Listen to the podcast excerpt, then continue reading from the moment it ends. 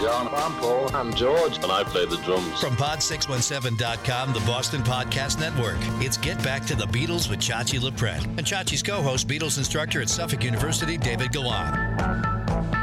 Well, hello and welcome to Get Back to the Beatles. My name is Chachi LaPret and welcome to our Beatles podcast. We're very excited today and to have our very special guest. But first, I want to introduce the co host of our program, Mr. David Gallant, the Beatles professor at Suffolk University in Boston. Good to have you, Mr. Gallant. Good to see you today, and thank you for joining us as well, of course. Chachi, it's always a pleasure, and we we've uh, I always seem to lose time and slow down when I get into the Beatles class, and we're we're finally getting through 1964 and post Hard Day's Night, so we're making that interesting turn after meeting Bob Dylan. We all know what that means. That's right. well, we do want to. We are on the Boston Podcast Network. And our producer in studio with us is David Yaz. But as I said, we have a very, very special guest today. Mr. Jay Bergen is a trial lawyer in New York City for 45 years, handling entertainment cases, antitrust, securities. And for our podcast, today's situation, it's a copyright and trademark attorney because Mr. Bergen found himself in the position to represent John Lennon in his lawsuit against Morris Levy and Jay is the author of a really, really great, fantastic new book called Lennon, the Mobster, and the Lawyer The Untold Story, published by DeVault Graves Books, available wherever fine books are sold. And you can visit Jay's website, Lennon, the Mobster, and the Lawyer.com. And we welcome today on our, pro- our podcast, Mr. Jay Bergen. Hello, Jay. Thank you very much. Hello, Chacha, Chachi, and uh, David Gallant. I appreciate uh, the intro, the opportunity to be on your show and to talk to all of your listeners. Well, we're very excited. I love the book from the front to the back, enjoyed every page of it. And I'll begin by saying that it's a book that music fans should read. Professor, many firsthand stories are just going by the wayside. Now it's five, tenth removed, so many through the years. And it's really great nowadays to talk to someone who was first person right there for the in the situation in this case with John Lennon. So it's always nice to have firsthand recollections, right, David? When when you're when you're presenting yourself or have to be within a an arena or a culture of litigation, you hear people talk differently than you've heard them chronicled before. And people have chronicled what John Lennon had said and what he did in certain places, but it's a different thing to hear how he is dealing with a court case. So you hear very different things about him. You get a very different sense of him from Jay's book. And and that alone, I think, makes it fascinating to me. You're here Lennon talk and you hear him have opinions on things that he normally wouldn't be sharing if he was being asked directly about what he was producing on an album, though that's part of it, or what he thinks socially or politically. What he actually thinks about a court case and how he defends himself and his art um, is really fascinating because we know that he's not just saying it to a reporter, he's saying it as possibly entered evidence in a court of law. And I think that really makes it fascinating. Well, we're very excited to have you here with us, Jay. And let's start at the, at the very beginning because you saw the Beatles at Forest Hills. I have a mutual friend who was at that show. He went on a date and he thought the screaming was so loud he wanted to leave and he left his date there who enjoyed the show and he left the show but you were there. Well, i your... was there. Yes that's right. Yes with my uh, uh with an ex-wife. And so what was that like to see the beatles in concert? Well i mean first of all it was at the forest hill stadium with only maybe 16,000 people there. So, and yeah, was it loud? Yes, it was loud, but I don't remember that. I remember the experience of seeing them. Uh, first of all, watching them land in a helicopter on one of the back tennis courts, and then finding their way to the the main uh, tennis court where the U.S. Open play was played before it got so fancy and expensive and everybody was a professional. So it was, it was just, I mean, this was, this was shortly, they had been on the uh, Ed Sullivan show. This was in August of 64. And, you know, there was such a buzz about them that even the, even the fact that I got the tickets was, uh, was kind of amazing. Uh, and certainly your book, Lennon, the Mobster and the Lawyer, you represented John. The mobster in question was Morris Levy. But what I found even more fascinating, and John did too, was the fact that you saw Elvis in concert. Wow. Yes. I, I, I, I saw the real Elvis, real Elvis. And this was 1950 in April in Philadelphia in a place called the Arena, which was a, a minor league hockey arena. So that's, it was shaped like a, like a hockey rink. And as I told John, and as I tell the story, I saw an ad in the New York Herald Tribune. I sent away for two tickets. I think they cost $3.50 each. I got the tickets and I was living at the dorm in the dorm at uh, Fordham College in the Bronx, and I couldn't get anybody to go with me. I mean, John, John was completely appalled at that. That I, and then he said to me, and, and you went alone? I said, well, of course, I had the ticket. I'm going. I hadn't, I had never been to Philadelphia. I found my way there by a bus and, uh, yeah, Wow. What well, Chachi, I can see why he's fascinated. Lennon was fascinated because he never got to see Elvis. He only saw Elvis in his living room in Beverly Hills or in, in, in the Hollywood Hills when they got to meet him in, in, in 60. Yeah. So eh, I'm sure he was very jealous of Jay that uh, he actually got to see Elvis perform. As he says, right, the real Elvis. That was always a disappointed disappointment to the Beatles when Elvis became too famous and Hollywoodized and everything, where Jay saw him in his dangerous phase. Yes, and that's that's exactly what uh, John and I talked about. And John said to me, the first time I heard Elvis sing "Heartbreak Hotel," I knew what I wanted to do. Wow. That that that's that's where he was at that point. Well, let's start at the beginning here. In the mid early seventies, you were an attorney in New York City as I said, handling cases in the entertainment world, and you handled some famous bands and people, and you had the ability, had the chance to represent John Lennon. And what did you think at that point? I know that the story begins when you well, you were told to go to Capitol Records, and John Lennon walked into a meeting with the lawyers, and you weren't expecting him there. Well, I didn't. All I knew was that I had heard a rumor around my firm that there was something about a, a John bootleg album that was uh, possibly going to come out. And I said to my partner, David Dolgenos, who was John's lawyer, if there's anything, anything happens there in terms of litigation, I'd like to be involved.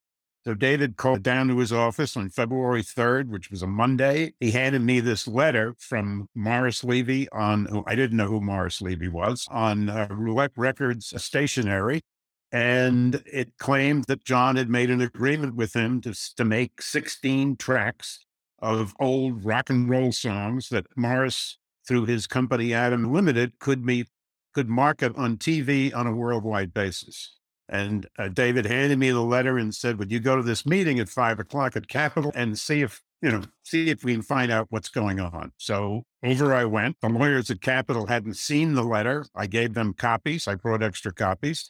And as we were, as they were explaining what they knew about uh, the rumors that were beginning to fly around, that Morris was going to start advertising on TV where you send in your 498 and get this album, this bootleg. The conference room door opened and John Lennon walked in.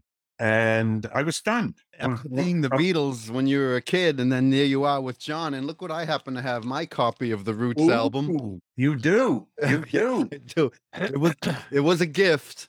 And uh, I mean, remember those days you could order an album and you get it COD and you give the postman the money. Yes. For the record. And so here's my Roots album that I have. And I always thought it was strange. Look at the the, the photo on the front and advertising the solid hits album on the back. And so yeah, here's my Roots album. Professor. Now the other thing, Chachi, turn it around, turn it around again because and I'm sure you've noticed it. No, turn it to the back because yeah. there, each one of those old rock and roll songs has John Lennon's name next to it. There is no credit given to the writers. I never noticed that.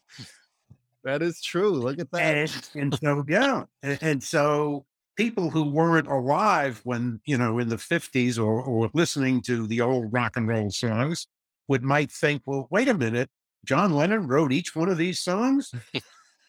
and that was that was one of the points that came out during the during the trial. Yes, uh, professor. Uh, but anyhow, yeah. John, John introduced himself, and we all said hello and introduced him. And we started talking about what John knew. And all John knew was that he had heard through May Pang, his assistant slash uh, girlfriend when he was during when he was out in Los Angeles during his so-called lost weekend that Morris had called May Pang and said, I'm going to put out this album. Tell John if he wants to remix anything, he can do it.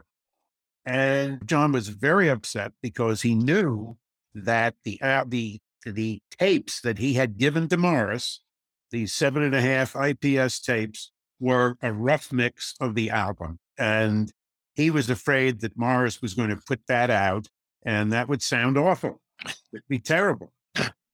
Chachi, a, a couple of things. Since I'll always treat this like an instructor. Class is in session for our podcast, and I, will I'll channel our our producing guru, Mr. Yaz. That of course, displaying the Roots album doesn't work so great for radio because our audience isn't going to see what you're looking at. But I encourage them.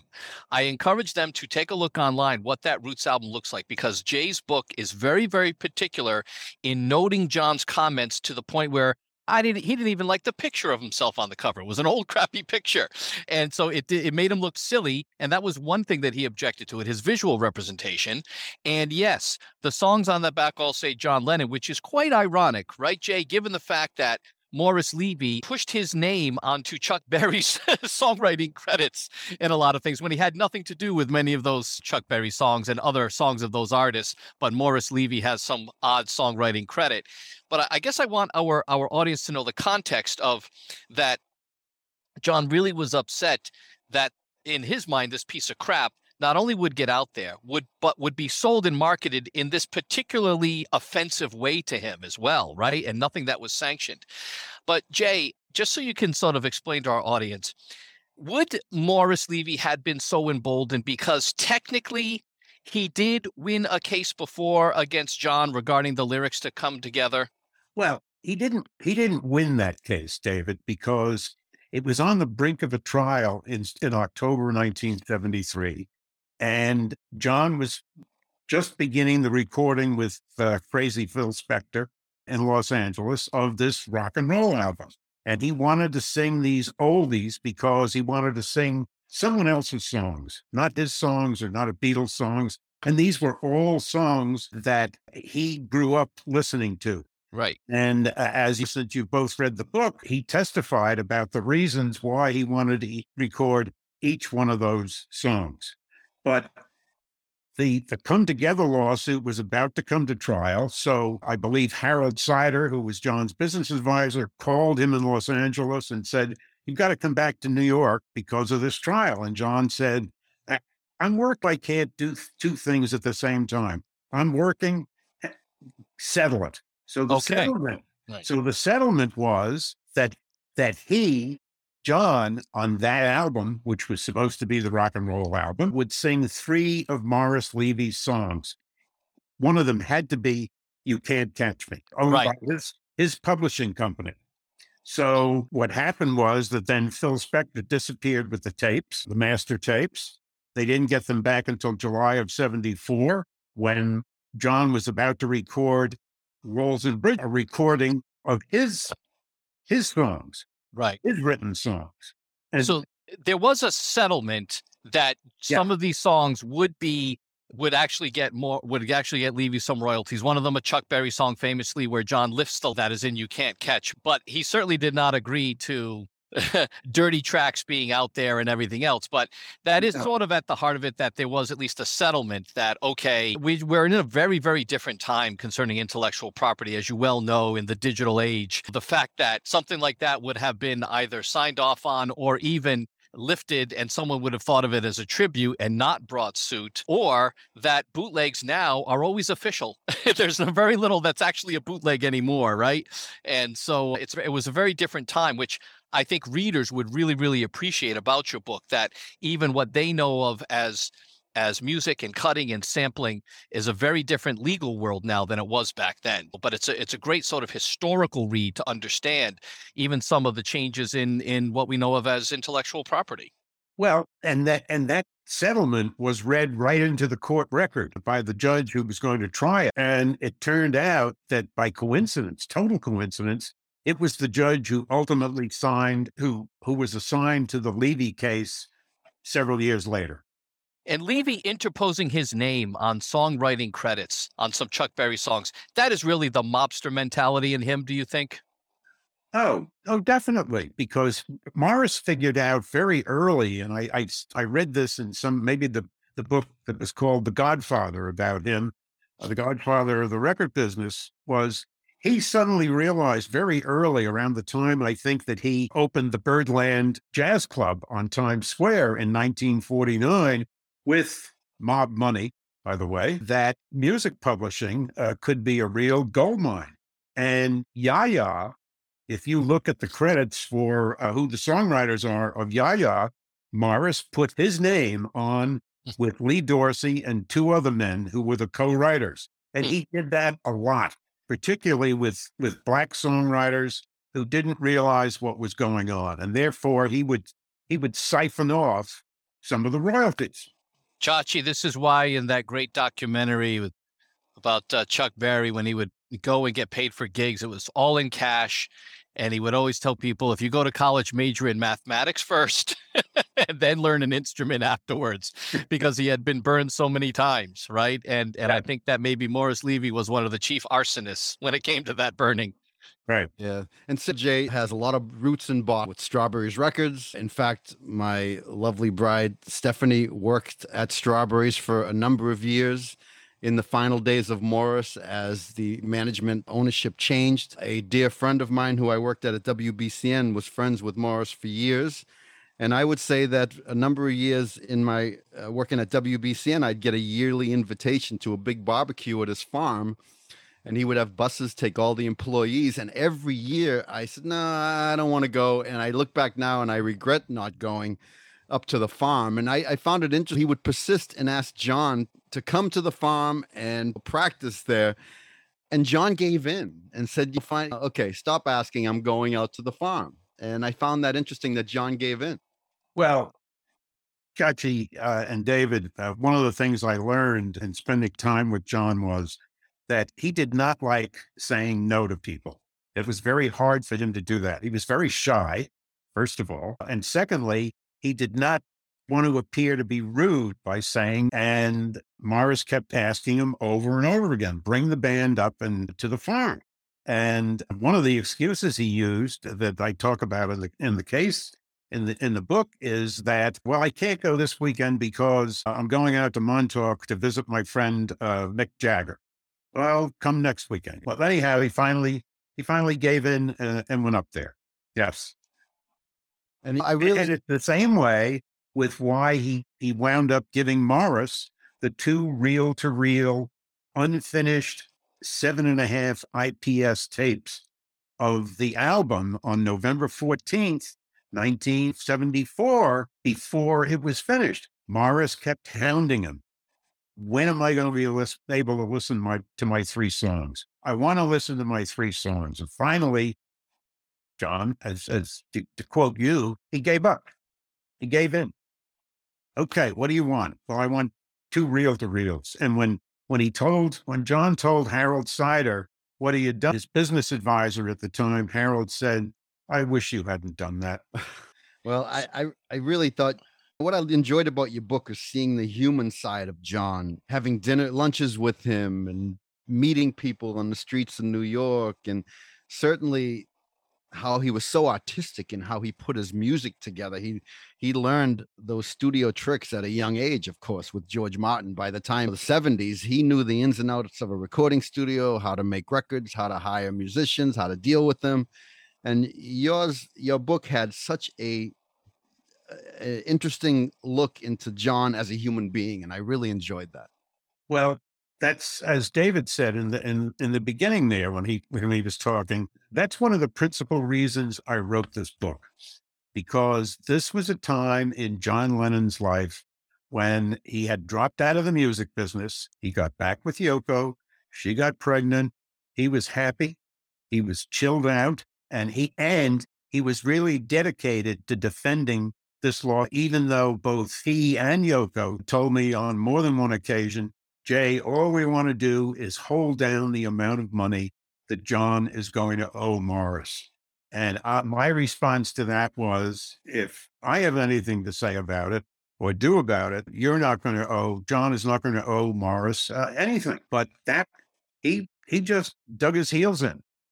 What was interesting yeah. is that he would think that he would lose because when you read your book, when John testifies, it's all from the heart and it's all fact. When Morris testifies, it's totally fiction with this guy. I mean, he couldn't keep a story straight. I thought uh, my impression of it all. And how could you believe anything Morris Levy says? Well, one of the things I learned early in, in my legal career was that the facts are are often the key to a case. You have to understand the facts. You've got to get the facts down. And let's worry about the law, what the law says later on. But that's why I spent so much time with John. And then I also spent time with uh, with Harold Seider and May Pang, because they were the three principal witnesses, at least to this alleged agreement that was crafted by Morris Levy out of thin air in a in a nightclub restaurant on October 8th, 1974, when he met with John. So the facts were, were key here. And I see David's got his hand up there. So. Yeah. Well, I, I, I got to recognize the one of my other uh, points in my career. I was a I, I taught argument and advocacy and, and intercollegiate debate. I was a debate coach, and so when I'm reading your book, Jay, in terms of a case, there's like a fact dead center in the middle and it's not that I felt when I saw that, I was like, well, it's over. Morris Levy doesn't have a chance. He's just hoping against hope for some reason. And that fact is basically John saying over and over again, look, I can't do anything with any music I've ever done unless Capitol Records says so. right? Unless Capitol and EMI. Exactly. Unless they say so, there's nothing that is done legally. And they didn't put any imprimatur on this at all. And at that point, I thought, what is Levy trying to accomplish then? If he can't get around that fact, it's rock solid. Now, the rest of the book, I also think is great because I see it and I read it as not just about the court case, not just about John, but I see it as also a great chronicle of that time and place in New York City. Like someone who's going to read Pete Hamill, someone who's going to read Jimmy Breslin. So sorry, Jay, I'm putting you in that line if that's okay. That's well, look, I spent a lot of time reading Jimmy Breslin in the old Herald Tribune, and about 10 feet away from me in the bedroom is uh, a collection of Pete Hamill stories. There you go. And so if you're if if anyone is has read those authors and read those writers and those journalists, Jay's book is also a chronicle of that time in, in New York City. You get to know where where out of court, where did people go to lunch? What did they have? Yes, the focus happens to go through this case with John Lennon, but you learn a lot about that time as well. But so eh, Jay, like you were talking to Chachi about, does did Morris just forget that fact that is dead center in the middle that if Capitol and EMI doesn't sign off on anything, it's not real in a sense? Let, let me let me tell you my my theory that I can came up with early in the case because that night at the Club Cavallero, John made it very clear to Morris Levy, I'm with EMI. Whatever whatever I say, they own. And they kept saying to to Morris, if we're going to do this, he and, and Harold Seider, we have to get EMI's permission. And and Morris kept saying, Well, when are you going to go to England? Or when are you going to contact England and, and get the permission? So he knew that. And and everybody in the music industry knew at this time in 1974 that the Beatles had been signed exclusively, individually, and together to EMI Records since the early 1960s. My theory is that Morris thought that once he got his on on the the tapes, that he would be able to somehow deal with John and EMI and Capitol. In fact, at one point in January, Harold Seider said to him, Capitol wants to hear the, uh, the, the album, and we've sent them a cassette. And, and I quote this uh, in the book. Morris said, uh oh, that's not good. because because Morris knew in his heart of hearts that Capitol was going to say, look, we're not going to sell this album on TV like some collection of of uh, right. re- reruns. Right. We're going to sell this the way we've sold every John Lennon and every Beatles album. Premium product only. And then when he gets to the point, when he gets to the point that he releases the album Capitol, about a week or 10 days later, on, on February 13th of 75, releases the official album. He pulls the advertising, having sold 1,270 copies. and it's about 10 days later that he files the first case in, in uh, New York Supreme Court, alleging breach of contract, fraud, etc. I believe that Morris thought John John would try to settle because he settled the come together case right several years before. And since Morris had named Capitol and EM as defendants, then he'd be able to maneuver some kind of a deal. When he didn't get any reaction from anybody, about two weeks later, he files this ridiculous antitrust case seeking $14 million in damages from John, Capitol, EMI, Harold Seider, and Apple Records.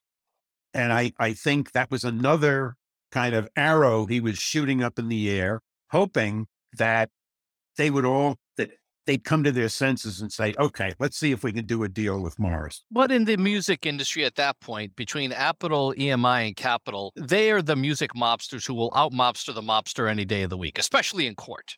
Yes. I just think, as he said to Harold on January 30th at a meeting in his office, when Harold went to him and said, Look, Capitol wants to put this out. EMI has said, We got to put this out. And Morris said to him, after playing, after pushing the, his uh, tape recorder and John suddenly singing You Can't Catch Me in the background, he said to him, said to Harold, I'm going to put it out. I got a shot.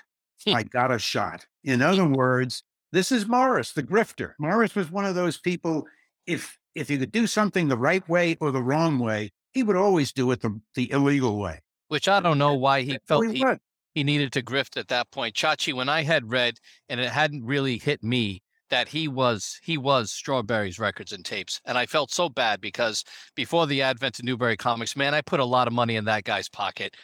we, we, when in Boston in college, we lived at Strawberries, buying concert tickets, albums, everything. It was just it was one right in downtown Crossing, right near campus. Man, we lived there. Yeah, I did, I did as well. Midnight Madness sale. Oh, please. Always spending money at Strawberry. Branched out into the suburbs. Oh yeah. Yeah. Yep. That was But- a very successful cha- uh, chain. wasn't Oh it? yes. Yes. Very, very successful. Yeah. Absolutely. Yeah. Stephanie worked there for a long time. And so, yeah, I enjoyed Strawberries.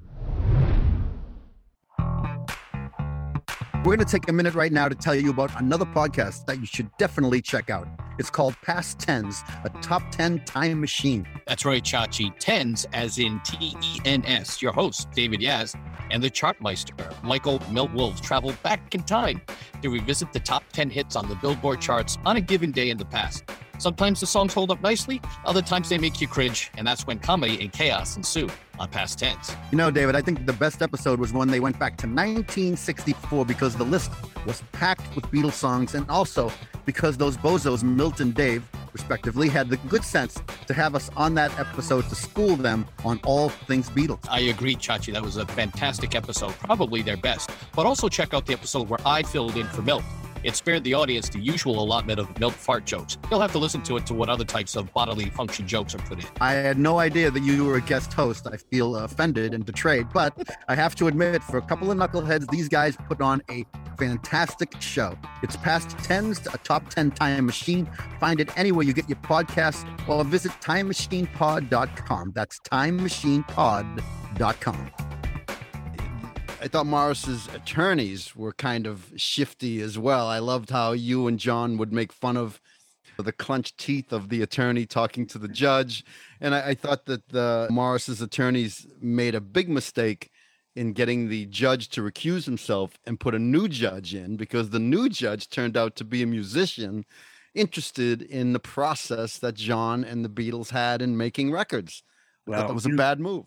Well, you've you've put your finger right on uh, one of the key one of the key moments in the in the case because Morris's testimony on direct was going in the in the first case with this Judge McMahon.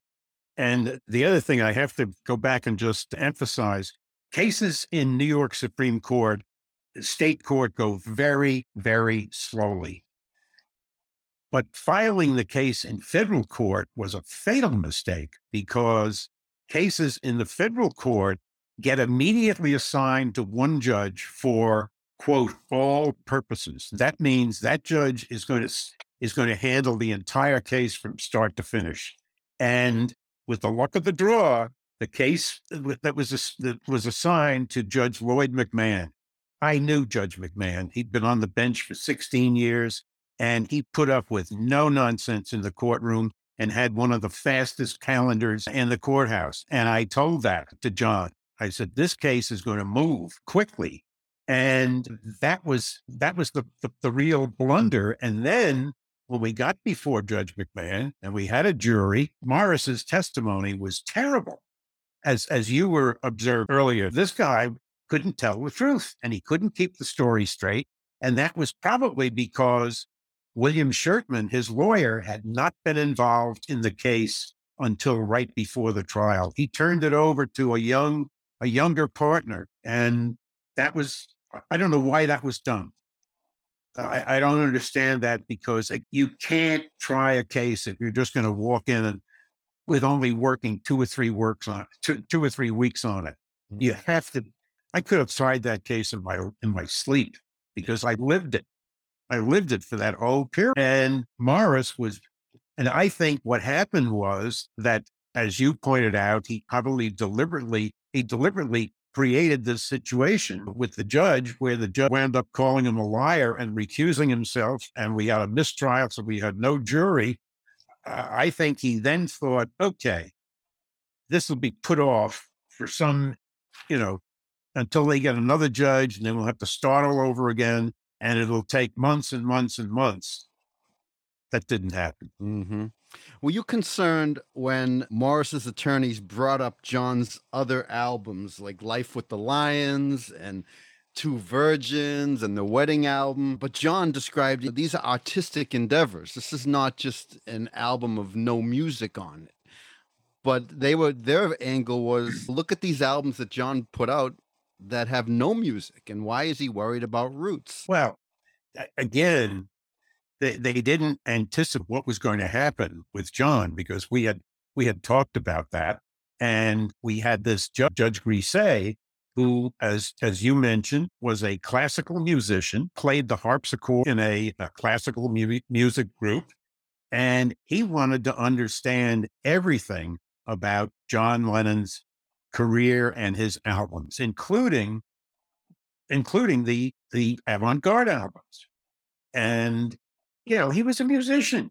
And John and John and I, uh, when we found out he, he was a musician the night before the the second trial started, the next morning, I said to John, we're going to have to give him a two, your music, some of the Beatles music, and how you produce a record and how you, as John testified, how, how you and the Beatles, quote, learned the trade.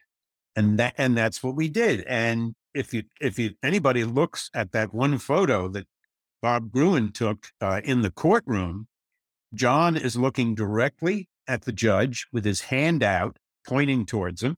And the judge is sitting there. He has his hand on his uh, on his right cheek, and they would have these colloquies that went back and forth, where the judge would pepper John with questions, and Schurtman is standing right in the middle of that photo. He would jump up and down and object because he knew that these colloquies were just deadly. They were deadly because the judge was getting completely wrapped in John's music.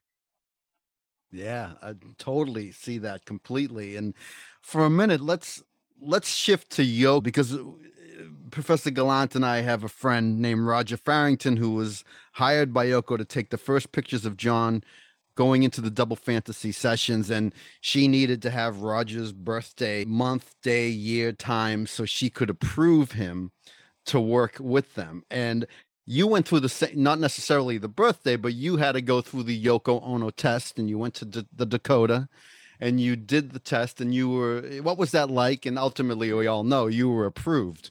But then the other point is, if you can comment on both, she came in one day and said something's going to happen today. I swami i know that something's going to change in the court today. And you were like no nothing's going to change. So if you can comment on those would be great.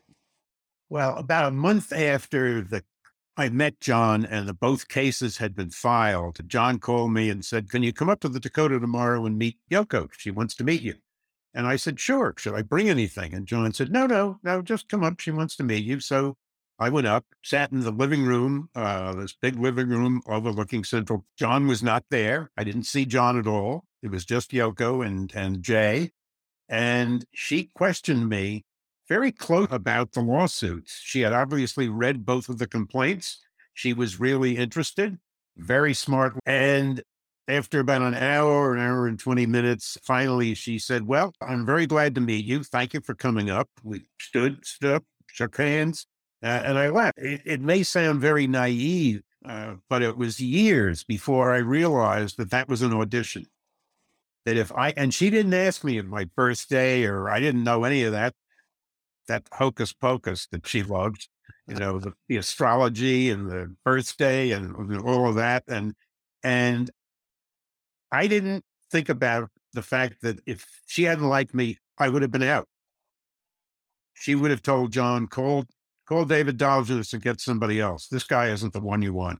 Chachi, I think that I think that Yoko could play the hocus pocus, as Jay is saying, but she was very smart, and I'm sure that she did because Jay's work would all have been most of it a matter of public record, and I'm sure Yoko did her homework for this interview and could tell his his body of work and and could look up any facts and figures on him from the New York Bar Association, which would all have been out there published, and she would have had someone go to the public library, the courthouse library, and go through the records, and then maybe at the end say, I hired Jay because he could name the particular gust of wind that came through the window, whatever it was, right? But I think Jay's right too. I think that she was very strategic about playing the the hocus pocus, but at the same time doing all of that smart homework and all of those things that, shall we say, kept the life of the Dakota organized that John just didn't have necessarily a mind for. He would always defer to Yoko on that, you know, and he, he wasn't he wasn't interested in it.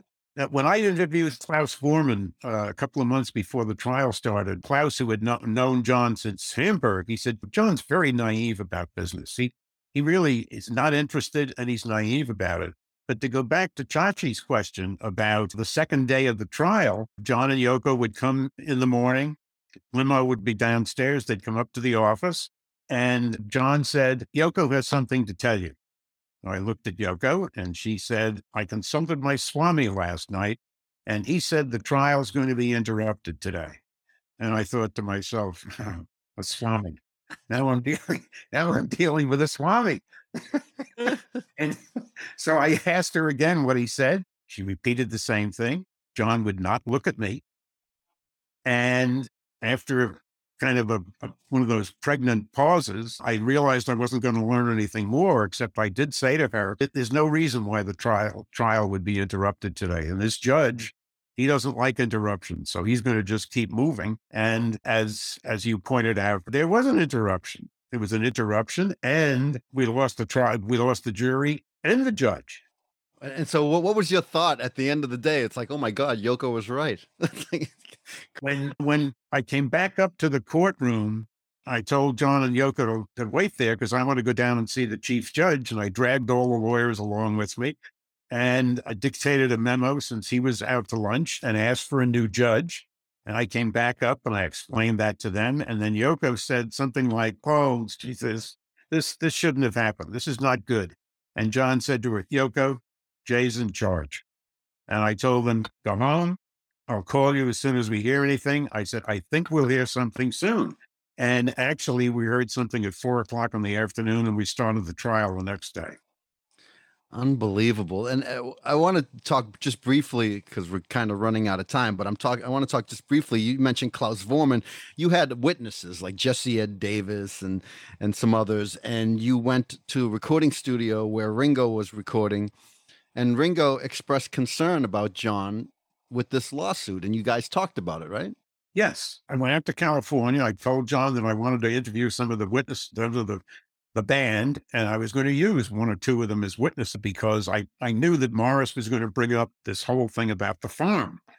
And so I, I interviewed Klaus and Jim Keltner, but they were at Sunset Sound and they were working with Ringo and uh, Harry Nilsson on something. And when I walked in and I introduced myself to the two of them, Ringo was was very concerned about John. How is he how is he doing and everything? And he and Harry seemed to know, you know, something about Morris's uh, reputation. And I said, John's fine. He's he's in really good shape. He's excited about uh, Sean being born, and this was in October. And but the, the one thing that isn't in the book that I but I tell you is I also interviewed Bobby, the, the great sax player. Yeah. And I saw him before I went to see Keltner and uh, and Klaus Voormann, and Bobby, who I'm sure you will all remember, started out in Texas with Buddy Knox and the Rhythm playing sax. But uh, and one of the things that that Bobby said to me was, Jay, I do not want Morris Levy to hear my name. He knew from the Bobby from the the early rock and roll days with uh, Buddy Knox and the Rhythm Orchids. He knew Morris's reputation. He said, "I don't want him to hear my name." So, I mean, I, I wasn't going to use him as a witness, but because he wasn't at the farm, he wasn't in the recording studio with with John. He came in later and laid down some of the uh, the uh, tracks. But so that that's the way that that went. And I picked best Jesse Ed because I thought he was so bright and had such a great sense of humor. And then the other one I used was Eddie Mottau, who played uh, rhythm guitar, Mm-hmm. acoustic. Wow. I mean, it, such an interesting story. I love when you took John to Sloppy Louie's for lunch and they only ate fish. What, what was it like having lunch with John Lennon and just being, you know, the human being, John, not the not the entertainer. And I know he wanted you to sit with your back to the wall so he would have his back to the people behind him. But uh, what were some of those experiences like? Like when the woman thought he was George Harrison. I mean, great stories. Well, that's that's one of the, as I said earlier, that's one of the reasons, uh, Chachi and David, that I really want, wanted to write this book because I wanted people to know who John was at this time. And the Sloppy Louie thing came out because the first day of the trial, we got in the limo and I said to John, "What do you want to eat?" And he said, "We're only eating fish." So I asked the limo driver, would you take us down near the old Fulton Fish Market on the East River? Because I knew that there was some really wonderful seafood restaurants there. We pulled in front and pulled up in front of Sloppy Louie's. That's where we, there were several others there, but we pulled right up in front of Sloppy Louie's. We went in there, very plain, nothing fancy about Sloppy Louie's, but the food was was excellent. And it was it was kind of a big hangout also of the Wall Street crowd. So the place was always crowded. We sat at that table. The picture that's in the book of us, uh, I did I didn't know Bob Gruen, but John asked him to come down and take a picture of us, and he took two pictures, I think. And I got a copy of uh, one of the one of the pictures a couple of weeks later, and John wanted this to have this as a souvenir. So, but I'm, I'm not sure how we wound up eating there every day, the 20 days that John and Yoko came to the trial, but it was just kind of automatic. Yeah. What I loved is the fact that he loved to have credit cards. He had a Peter Luger card. He had all kinds of cards. I mean, it's so interesting. These are the stories that we don't know about John, the, the, the, the human side of him. I thought that was great. He loved cards. Yes. I always ask for one, he said. I always ask for one. And and, and one of the, one of the great stories I thought was that when the day after the meeting with Morris Levy in October, the next day was October 9th, and he invited Morris to come down to the record plant so he could hear some of the, the Spector tapes. Well, that was John's birthday. And the people at the record plant, you know, sprung this surprise party on him with one of these giant hero sandwiches. And remember in the book how John testifies that I, I, I don't like celebrating my I, everybody else wants to celebrate it, but I just kind of grit my teeth or something something similar to that and wait wait until it's over. Wow. And we're in our final moments, Professor. I'll, I'll get let you ask another question or two, but it took you a long time to write the book, Jay. I mean, it, it's many years. You, I guess, you finally decided to write it. Did you contact Yoko to tell her you're going to write a book? And how has it been? I know you went to Beatle Fest, and what's the reception been like for you? I I did I did write to her before I, I, when I was when I was writing the book, and I also was doing this live show, a multimedia show, and I wrote her a handwritten letter, and I said I'd like to come up to New York. I'm living in North Carolina, and just tell you what I'm going to do. And I never heard from her. But about a month later, this was right before Christmas 2017, where I'd been starting to write the book a few months earlier. And I finally got a, an email from a lawyer saying, Yoko, got your letter. She's not doing interviews. Well, I hadn't asked for an interview. I wasn't going to. She wishes you luck and uh, she would like to see before you show it to somebody else. Well, there was no way I was going to do that because, first of all, there's no gossip in this book. Mm-hmm. This book, this book has a completely different purpose. And I didn't want to get involved with with Yoko and lawyer reviewing the book and all of that. So that that never happened. So I've never I've never heard from uh, Yoko or or Sean or the lawyer complaining about the book or anything. I don't know. Well, there's nothing to complain about in the book. It's such a fantastic read. David Gallant, in, in our final moments, anything you'd like to ask or say? Well, Chachi, a lawyer's not going to write a spurious tome that's going to subject himself to a lawsuit. And uh, 90% of it is his gloss over stuff that is absolute public record. So there's there's nothing really to, to debate there. I think, it, again, it's a fantastic historical slice of New York at that time and a different side of John Lennon. I think it might also inspire folks to go back and listen to the real rock and roll album. It's got that that great photo. I think Jürgen Vollmer took that in that's in, right. in, Yeah, in Hamburg. And that's the basis of that great statue on Mathew Street in Liverpool of John in the doorway. And so it's such a great with the out of focus in the, in the front there. So I encourage uh, people to do that as well as read Jay's book as a companion piece while they're listening to the rock and roll album. Well, it, it's a it's a great album.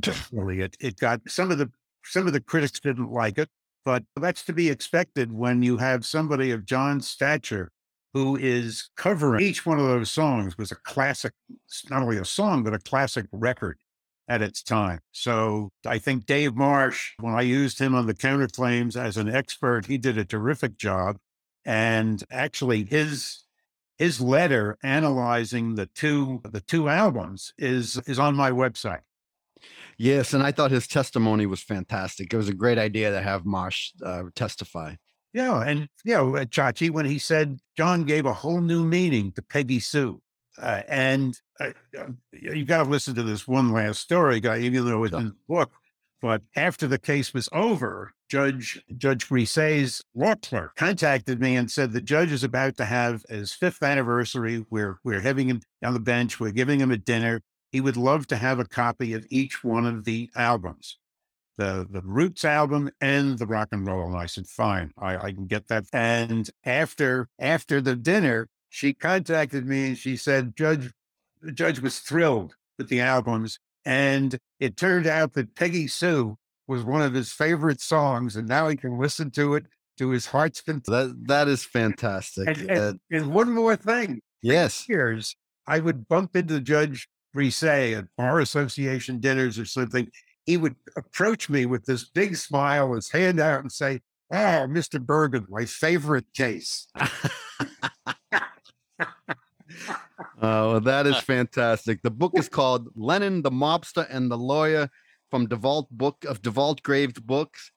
And it's written by Jay Bergen. And what an interesting read. And what I love too is there's not a- a ton of, you know, there's no legalese that you have to sift through. The lawyers speak. It was it was written very nicely. I thoroughly enjoyed it. I, I read it very quickly. I thought it was such a fantastic read.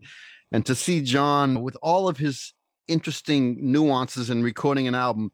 We never have side one and side two more than 20 minutes long. And and that was true when you listen to his albums. I had no idea that that was even an issue, you know?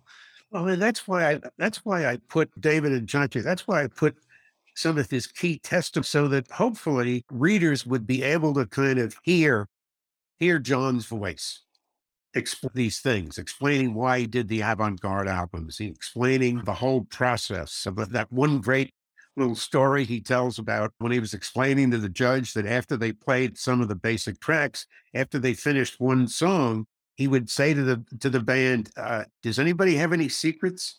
Does anybody have any, have any hit notes that they didn't tell me? You know, bad notes? But, you know, I mean, that's that's classic stuff.